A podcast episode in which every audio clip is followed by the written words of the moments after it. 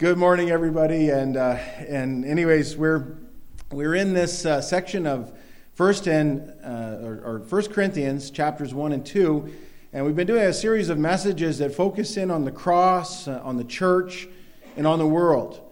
And we've uh, done a, a whole series here on that. And today, I want to go to what I would call my last message on this section. And unless some other thing comes along, next week we have a guest uh, that'll be with us. And the title of this morning's message is, Can You Read His Mind? And you've heard that phrase before when someone says, you know, can you can you read my mind? Or or maybe you do read someone's mind, sort of, by just looking at them. If you know somebody that is, uh, um, well, you know, like somebody really well, sometimes you can just look at them and you know what they're thinking, right? And we, we do that sometimes. But when it comes to knowing the mind of God and to know his plan and his heart's desire for us, Uh, you have to go back to the scriptures, and particularly you have to go back with a spiritual understanding. And that's what we're going to be talking about this morning in uh, the message. And let's begin reading at First Corinthians chapter two, verses fourteen to sixteen. The Bible says this, But the natural man does not receive the things of the Spirit of God, for they are foolishness to him, nor can he know them because they Uh, are spiritually discerned.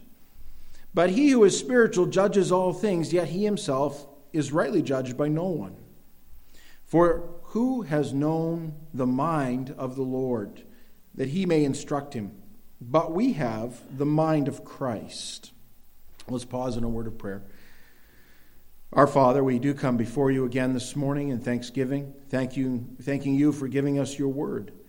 Thanking you for giving us the Holy Spirit that will allow us to discern the Word of God. And Lord, as we open up your book again this morning, I pray you would open it to us and teach us as only you can do. We ask this in Jesus' name. Amen. One of the things here, and I'm going to look at this and break this down in just some simple phrases, these few verses that we just read this morning. And as we've looked over this series of messages, we've looked at Uh, the message of the cross, and that's really the central message to the gospel, which is that Christ died for us according to the scriptures, that he died for our sins.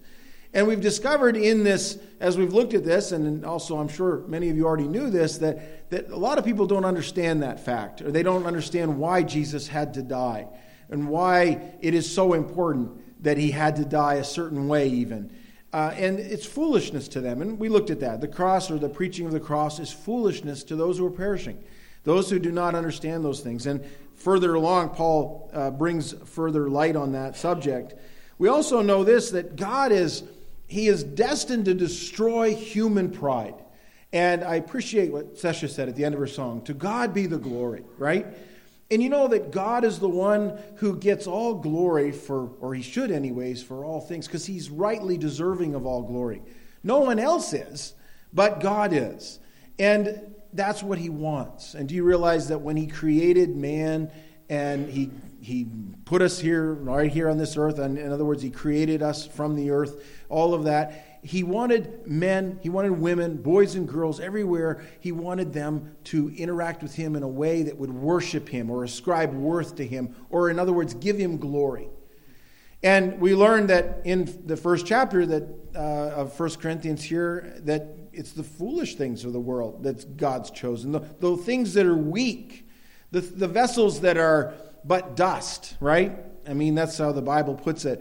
He's taken those things that are so weak and feeble to confound those things that are mighty and those things that are strong. And, and that's the message of his, his cross, really, is the weakness. Uh, that if there was ever weakness with God, and there isn't, it would be at the cross, at the death of Christ. But even through that, we see his great strength, his victory over sin and death and all that. And God delights in using weak vessels to proclaim that message, and he does so to the confounding of the world. And he does so to the destruction of human pride often. And that's what he desires to do, so that we might come to him and put him in his right spot in our own hearts and minds. We also learn that we must keep the message central to Christ. We sang that song, What a Wonderful Savior is Jesus, My Lord. That's the central message of everything that should come out of our, our life and our, our words. It should be about him and not about us. And we've talked about that, and about him being crucified, and really the message that should be given out to the world, which is the only message of hope, which is through Jesus Christ there is salvation offered. And we also have learned that you shouldn't be surprised if people don't understand that and they don't see it the way you see it, all right, if you're a Christian. And I say that because um, there's a lot of people out there today that they probably are still sleeping in. They don't consider Sunday any different than any other day, except it might be a day off for some. Some it isn't. And others would say that, you know, why would you go and spend a few hours in church or even just an hour in church uh, and go and do something silly like that and waste a perfectly good day? Honestly, before I was a Christian, that's kind of the way I looked at it. Uh, and I say before I was a Christian, I was raised as a nominal Christian. I thought, you know, I went to a church occasionally, especially, uh, you know, even weekly we went. But I would purposely go to the, I would go to the service that was at a nursing home in our area because it was at eight o'clock in the morning, and by eight thirty it was over and I could go out fishing or whatever else. And it was in French, and I don't even understand French that well. But it was just, you know, it would be done just that quick. And I, I thought, well, I did my duty. I went to church, made my parents happy probably, my grandmother and others. And I went off about my day, and I gave no more thought to God during my day than, than that. That's it. And I'm so thankful he broke into my life when I was eighteen years old. And, and he said, Jack Caron, you think you're somebody? Well, I'm somebody far greater. You know what I mean? And he's still shaking me up now and again. Uh, as I think all these years on, and I I trusted the Lord back when I was eighteen years old, and it's made a difference in my life because it opened up my understanding of who he is, and he began that work first. Just, we've already looked at that as well. And we're going to come to this section because really this is the whole idea. Verse sixteen says, who has known the mind of the Lord that we may instruct him? It's a, a kind of a question that has an answer, you know, to it attached. Like, who are you to instruct God, right? And that's really, uh, by the way, where man should rightfully be. Um, we can know his will and understand about him because he reveals it to us. But to really instruct God, tell him how he should make things, no. Sorry. Can the, you know, The, the the vessel tell the potter, or the clay tell the potter, you know, why'd you make me this way? Or why are, am I this color? Or why is this? Or why is that, right? I mean, that we know that that is the illustration that Scripture uses on that. Well, let's back up, and we're going to pick apart some words here this morning and look at a few things. Verse fourteen of First Corinthians two is an ever-important verse because there's a lot of uh, misunderstanding about the Holy Spirit and man's spirit and the spirit, you know, if there's spiritual world and all those things. There's lots of spiritual talk that goes on out there in the world. And generally speaking, across the world, the worldview of most people incorporates spirits of some sort, all right? And sometimes it's very twisted from the way God has revealed himself. And we got to sometimes break that down and look at it under the The, the doctrinal topic is pneumatology, the study of the Holy Spirit or of, of the Spirit in general. And a lot of the, that falls under that umbrella in the Bible study of that. And we're not going to get in that deep to things, but I want to look at particularly this verse and touch on a few things and understand that. First of all, we know from the very beginning, the creation account, that man and, and woman also, that came from man as well, that man was created in the image of God. And you say, well, what does that mean? Hopefully God doesn't look like Jack Caron, you know. Uh, does he look like you? Does he look like me? Some people think that, all right? Really what that verse implies, and, and I think it te- further clarifies it as you go through Scripture, is that God made man unique among all creation and that he gave him a spirit, all right? In other words, a portion of him, a non-material part that would desire to worship, all right, to ascribe worth to something other than himself. And that is unique. If you just want to break this down in, in terms of study of life out there, man, I'm saying mankind, it, it, guess what? We are the only so-called species among all the living things that exercises some spiritual activity. You will not find higher level apes or whales or dolphins or other intelligent animals, if you want to just lump them together in biology, biological terms. You will not find them erecting altars. You'll not find them, you know, pil- making pilgrimages to go worship at some wherever, you know, portion of their jungle or their beach or something like that. I mean, there are people that try to ascribe those things to them and all that, but you don't find that activity among the animal kingdom in general. So man is not just another animal. I just throw that out because in biological terms, that's often how he's presented. Sometimes we wonder why we are so awash in immorality in our own culture and why someone could go in like this week and, and kill seventeen people in a school. And the questions are, oh, this person's to blame, they're to blame, that's to blame, this. You know, I bracket right up when you tell people from their earliest days that you're nothing more than just some matter that was put together randomly, and you have no more purpose in life than a plant that dies on the front lawn. No doubt you'll look at everybody the same way. And you'll go out and you'll say, that person has no more value than that tree that's over there. And my friends, man was created in the image of God. And, you know, he, he created him in such a way, even later on in the book of Genesis, he said this, that if man should shed blood of another man, in other words, commit murder, that his blood must be shed by man because God made him in his image. You know that? In other words, when you kill somebody in murder, you kill them, you are tampering with, really, you're poking God in the eye and saying, God has, God, you don't have any value because man doesn't have any value. I'm off on a little bit of a tangent here this morning. But I tell you this because we have to back up to the basics and the understandings of where we ascribe value. And if you have a right view of God, you'll have a right view of man. And it's no doubt today that in our schools it's a dangerous place sometimes, and in other places it's a dangerous place because we live in a sin-cursed world and people have taken God out of their mind and thinking and replaced him with themselves or with something else, and they are worshiping idols, and the fruit of idolatry is destruction. And I say that because how do you live in a world like that? You do what Paul did. You went into a world with fear and trembling, but with the boldness of Christ on you, and you proclaim the good news of salvation. You proclaim Christ. But there'll be many that'll turn their heads and shake them and say, it's foolishness. You guys that believe that crazy stuff. Well, Paul lived in a world like that. The Bible says here, the natural man does not receive the things of the Spirit of God. I want to break this down. The word natural man shows up there. The natural man is, and the phrase describes someone who experiences life by nature. In other words, in the natural realm. And there are really two realms. There's the natural and the supernatural.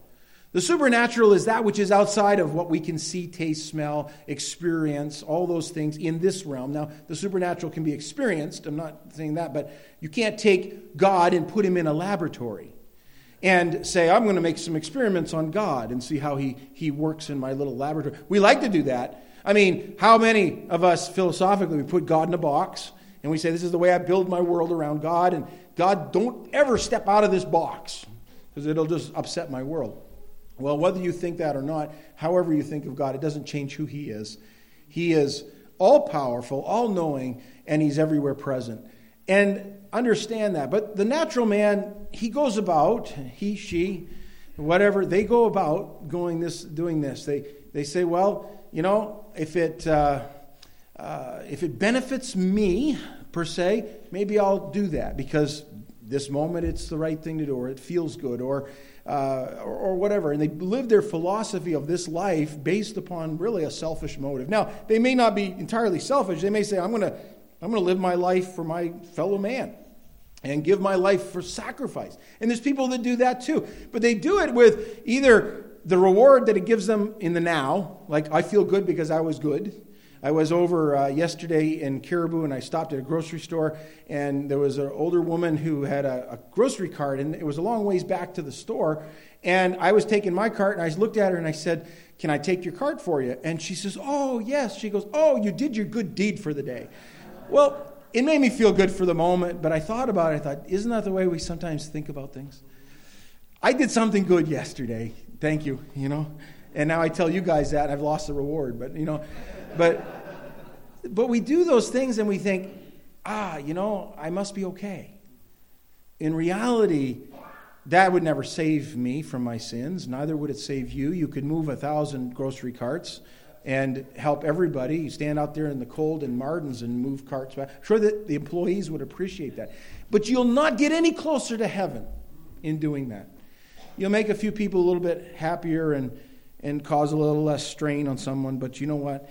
The natural man lives for that kind of world, for the good or the bad. And he lives based upon what he can see, what he can touch, what he can smell, what he can hear in this world. But he doesn't understand the spiritual things. And when it comes to spiritual things, oh, sometimes he tries. And, and you know, bad things happen to everybody. And, and you know what? Sometimes evil comes in their world, and they say, well, we got to find a way to explain this.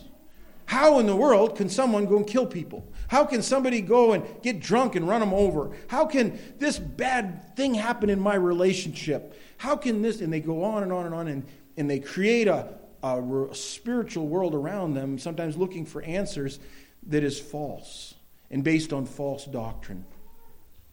I say that because uh, I had this conversation this week and just talking with somebody, and someone had, had proposed that when we, man was created, he was created in the image of God, and because he was created in the image of God, um, he had God's Holy Spirit right from the very beginning. Well, the, the problem with that is that it means that God is in everything and everyone, and that's what we call pantheism. And there's lots of groups of people out there that believe that, that you better not go cut the tree because there's a spirit in the tree, and, and you better not go, uh, you know, swat the, the bug that is biting you on the forehead or whatever. The top of my head is my forehead. Uh, and, and because, you know, there's a spirit in the, in the bug or, or the spirit of man. And we're all part of this life force, right? God is in everything and everything is God. That is not good theology. Man was given a spirit, which is a non-material part, and, and, and I distinguish it in Scripture between the soul and the spirit. The soul is that which is the seat of emotion, the seat of intellect, that which allows you to think outside yourself even and identify you as you, sort of attached to your personality. But the spirit is that part which is in tune with, well, in tune with God initially, but when we sinned, and even in Adam, we're born in Adam's race.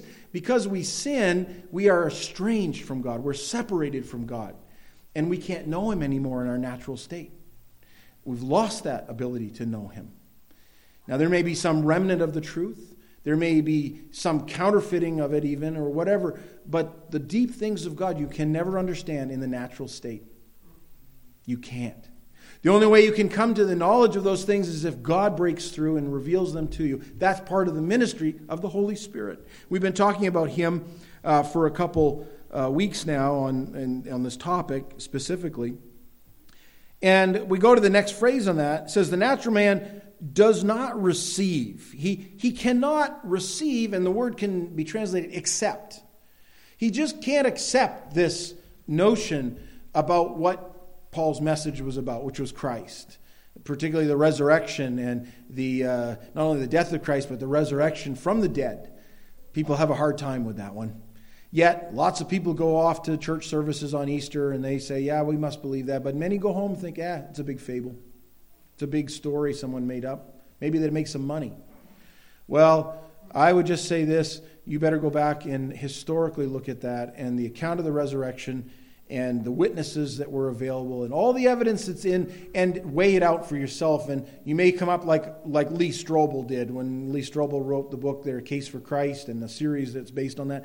He was not a believer.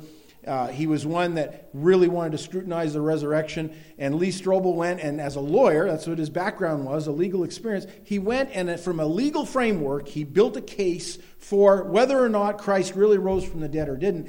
And he came up with indisputable evidence and a weight of volume of evidence that says he did indeed rise from the dead.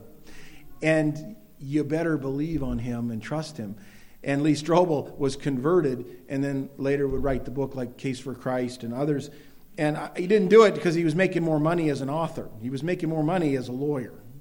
And I say that because sometimes these things break through to us and realize that there's something greater than this world, someone greater than this world.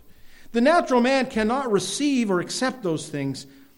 And it says of the Spirit of God, and, and literally you have there, you cannot fully understand the deep things of God. I can say that personally in my life by experiment, by experience. I mean, when I was growing up and I sat in a church service or listened to somebody, I, it didn't make a lot of sense to me. It really didn't. I, I would say, yeah, you know, that that crucifix up there with Christ on the cross, I mean, he must have been a good man. He died for me, but I didn't have any more knowledge than that, than other than a sacrifice of some sort. And we understand sacrifice in our world. We say, yeah, you know, when someone goes out, like a police officer, and, and lays down their life, or or a, a soldier, a Marine, somewhere out there, they give their life for a cause. We say, yeah, we we understand that. But do you understand that it wasn't just a sacrifice, but it rather a, an atonement for our sin, a payment for our sin. And not only the payment for sin, which was death, but it was an innocent man who paid the price for me. He took my full payment. And now he gives me his righteousness. Oh, wow. I get everything at his expense. And now I have a place in heaven because of the righteousness of Christ that guarantees that. And I say that because I had to do nothing for that. He did everything. But to explain that to people, sometimes they just say, I don't think so.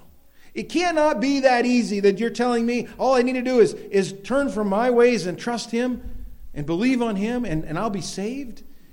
And that's what the Bible says. But you know, some people say it can't be that easy. I mean, everything I do in this world takes effort.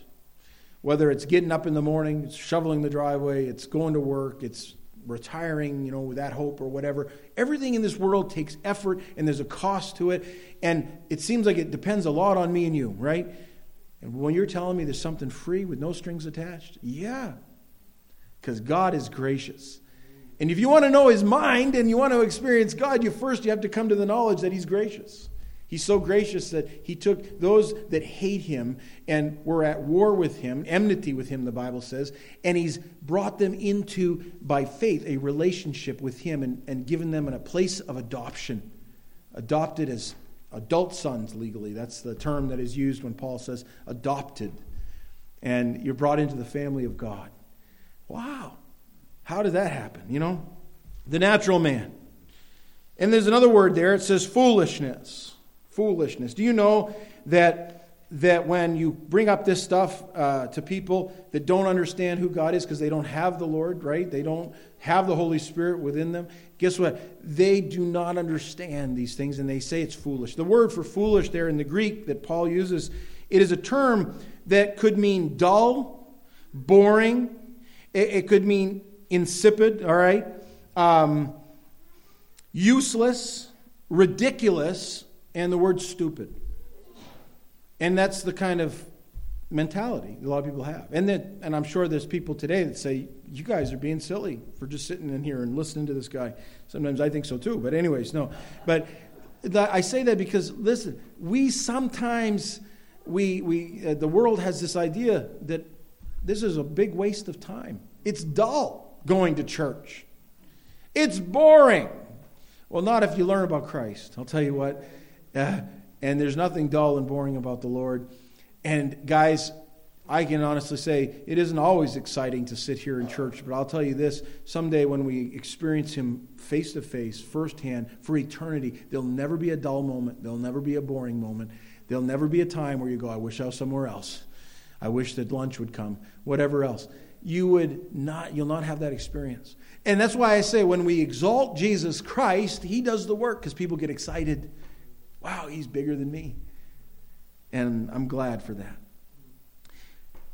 He says also, nor can he know them. Do you understand the unsaved or the natural man? He cannot know God. And th- that doesn't mean he's not smart or intellectual or anything like that. There are people, far greater minds than I'll ever have.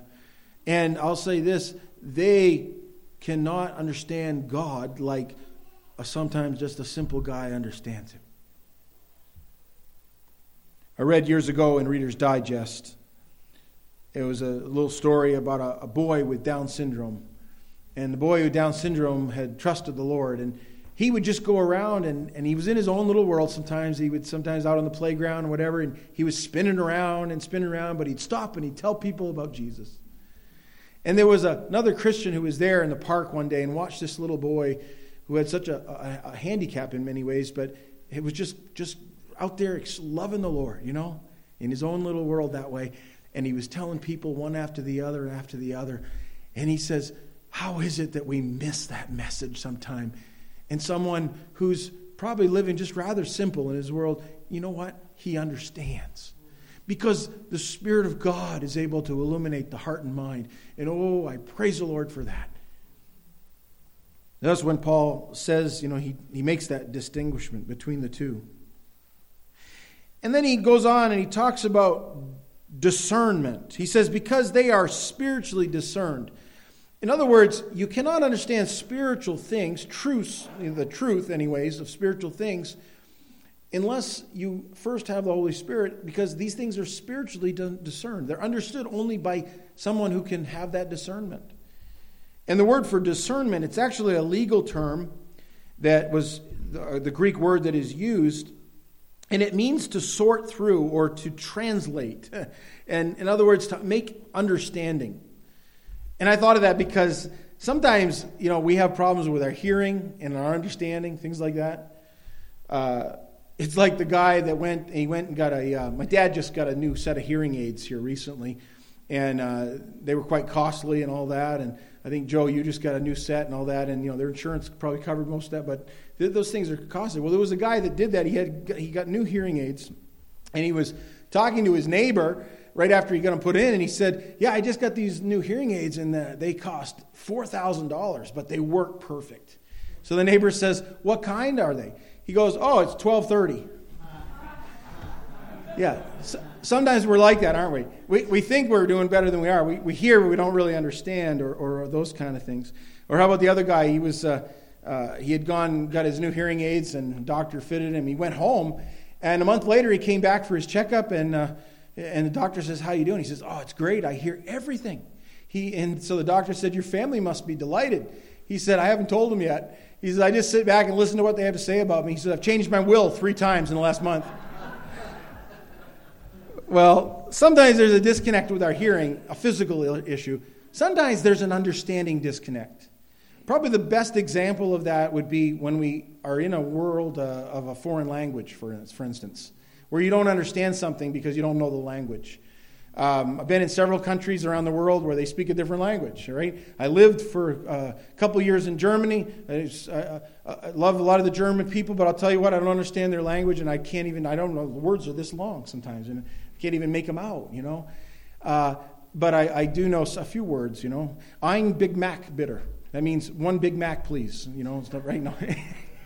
All right. Uh, uh, but we lived in Ukraine also, and had uh, when we initially went there, learned Russian. And there are Russian words that sometimes you're, you know, when I first got there, I didn't understand some of the words, and I'd hear terms, and I'd I'd make the English switch in my mind, right, to try to understand the words, and they didn't make much sense. When a friend says, das vidanya, and you thought he said the dog spit on you, you know, and you're thinking, that, that's a big difference. Das vidanya is like, see you later, right? But dog spit on you, no, that's not good, you know. Uh, I had a missionary friend, and she was learning um, uh, her, you know, words and all that, and one of the things you do when you go knock at somebody's door, you never open the door there unless you know who's on the other side. And so the question would be, Katotam, who's there? All right.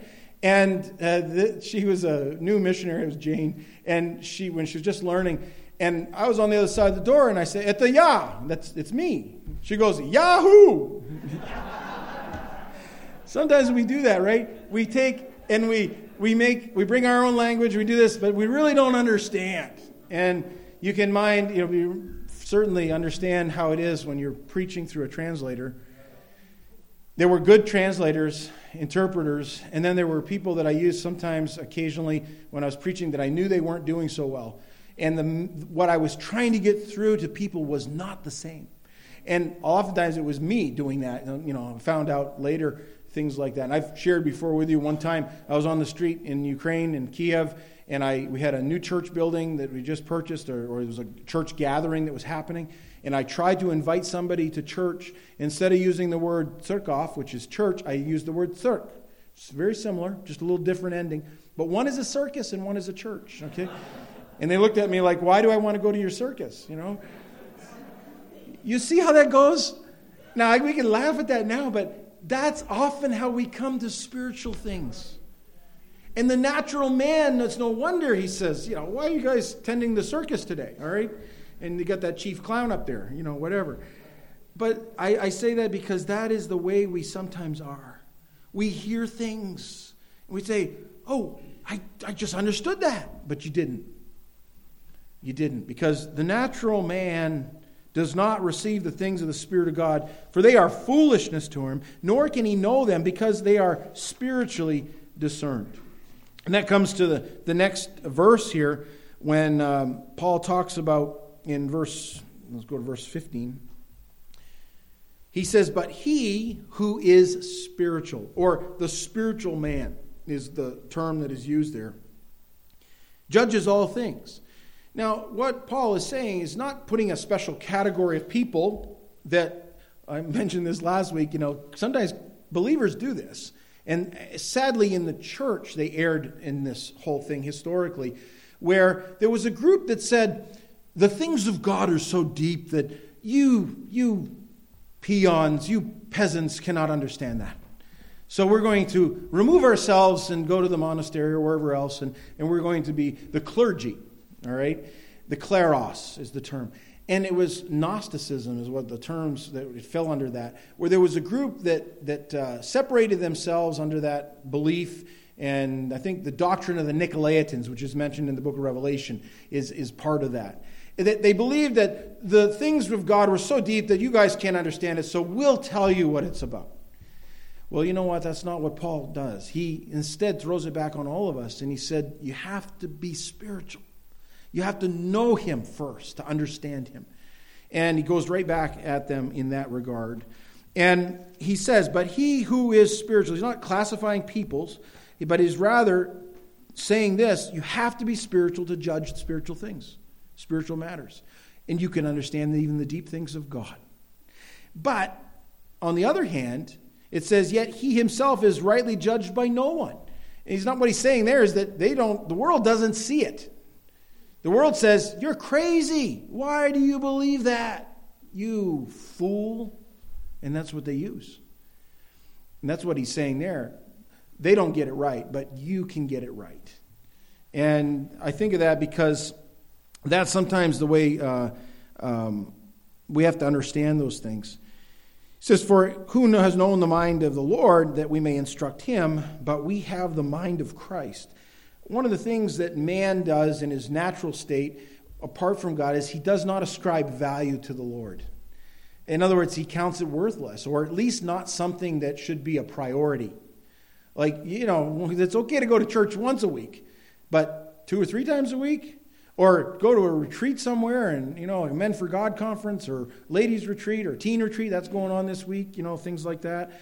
Um, that's a little bit too much, you know, commitment. That's... I don't know, that's that's almost cult-like. I mean, I've heard people say things like that. Well, listen, they don't get it right. They don't understand the value. They don't see those things.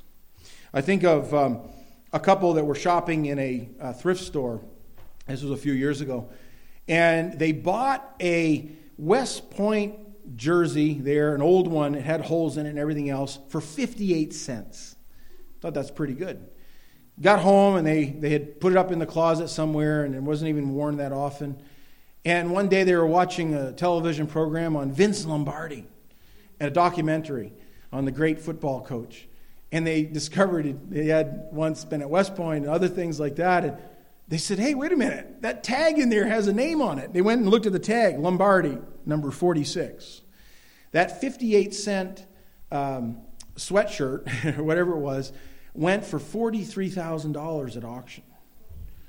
Sometimes we don't know the value of something you have. Now, that's a monetary value from somebody who became famous, important, or whatever later on. But honestly, that's the way people treat the Lord. You know, religion's kind of that thing. You just, you know, it's about the same level as the thrift shop, okay? Whatever, it's for those people that They really can't afford anything else, all right? Can't do it themselves. And so they go to the thrift shop. I go to the thrift shop, okay, so just so you know. But I just say this, uh, that's the way we come to the, the religious experience, so-called, and faith and Christ sometimes. The natural man does not see the value in it. But God is infinitely, uh, has a, a price ascribed to him that is, is, you know, infinitely valuable. In other words, there's no price you could ever put on him. Salvation granted for everybody. And that's he himself is rightly judged by no one. And again, that's the way we sometimes fall in these things. We see that also in the way the world acts sometimes. Remember when Paul was at Athens, in the Greek city of Athens? He goes into that great city, and the Greeks had tried to explain their world, and they, they did it in a way that many do. They decided to figure out that there must be other things out there. We see spiritual activity in our world, and we see evil, and we see that we must have come from someone or something or somewhere, so we're going to try to explain it. So they came up with all these little stories, and they had all their different gods, the pantheon of gods that went from, it seems like, ever. And they had in their worldview these things, and Paul goes there. He sees a, fi- a city filled with idolatry, wholly given over to it, and in the middle of that, he declares to them the unknown God. And you know what? There were some that listened. But then it goes on in verse eighteen there in Acts seventeen. It says, "Then certain Epicureans and the Stoic philosophers encountered him. Some said, 'What does this babbler want to say?' And others said, 'He seems to be a proclaimer of foreign gods, because he preached to them Jesus and the resurrection.'" We know what Paul's message was because it says it right there. It was Jesus and the resurrection. He didn't come there and tell them, "I'm going to speak on the evils of worshiping Greek gods," all right? And boy, there's lots of guys in the pulpit probably today, and they're pounding issues. "I'm going to preach against this and against this and against this." And I always wonder, do they have anything for? And I don't say that because sometimes we need to step on toes. We do.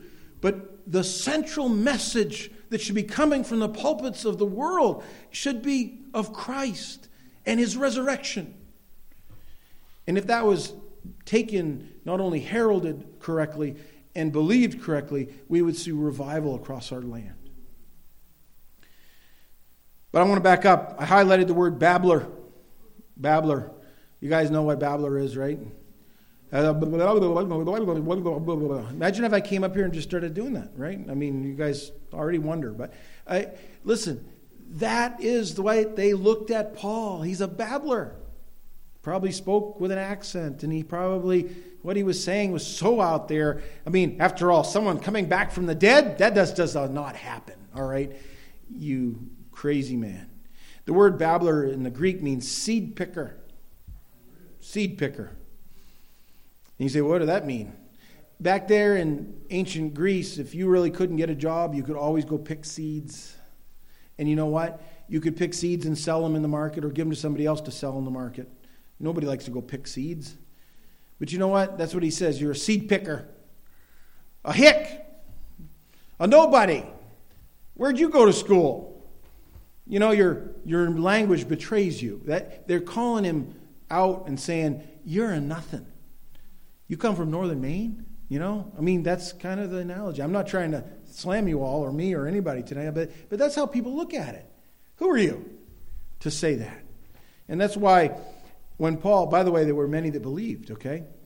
Uh, but it's interesting, it was in Athens, in the seat of the Greek world, where they were cha- exchanging ideas all over the place, that we do not have a book written by Paul later, an epistle to the church at Athens.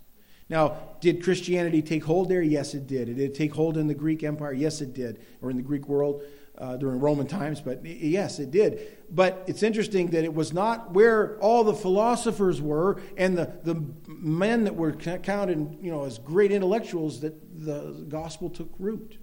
Not initially. It was in places like Corinth, you know, where he writes the church, to the church at Corinth in these two letters, and other places like that. But nevertheless, the gospel penetrated, and there were people that believed during that time. How about Acts chapter twenty-six, when Paul is before King Agrippa, Festus, and he's he's there as well, and, and um, he's sharing about Christ. He's telling them the gospel. And look what it says here. And this is the same thing, back to that phrase, they don't judge you correctly. Now, as he thus made his defense, Festus said with a loud voice, Paul, you are beside yourself. I think it's translated in the King James, you're mad. In other words, you're you're not angry, but you're you're nuts. You're crazy. And he says, much learning is driving you mad. Now, that was my school verse when I was at M B B I, where that much learning is driving me mad. But but no, in this case, they were saying, you seem to have all kinds of knowledge, but it's driving you crazy. But he said, I am not mad, most noble Festus, but speak the words of truth and reason. For the king, before whom I also speak freely, knows these things, for I am convinced that none of these things escapes his attention, since this thing was not done in a corner. He's referring to the death of Christ, and he's speaking to Herod Agrippa, all right? In the Her- Herodian dynasty. This is a grandson to uh, King Herod that was the great, you know, as they called him, and he's the one that tried to kill the babies in Bethlehem. That's the same family. None of that was done in secret.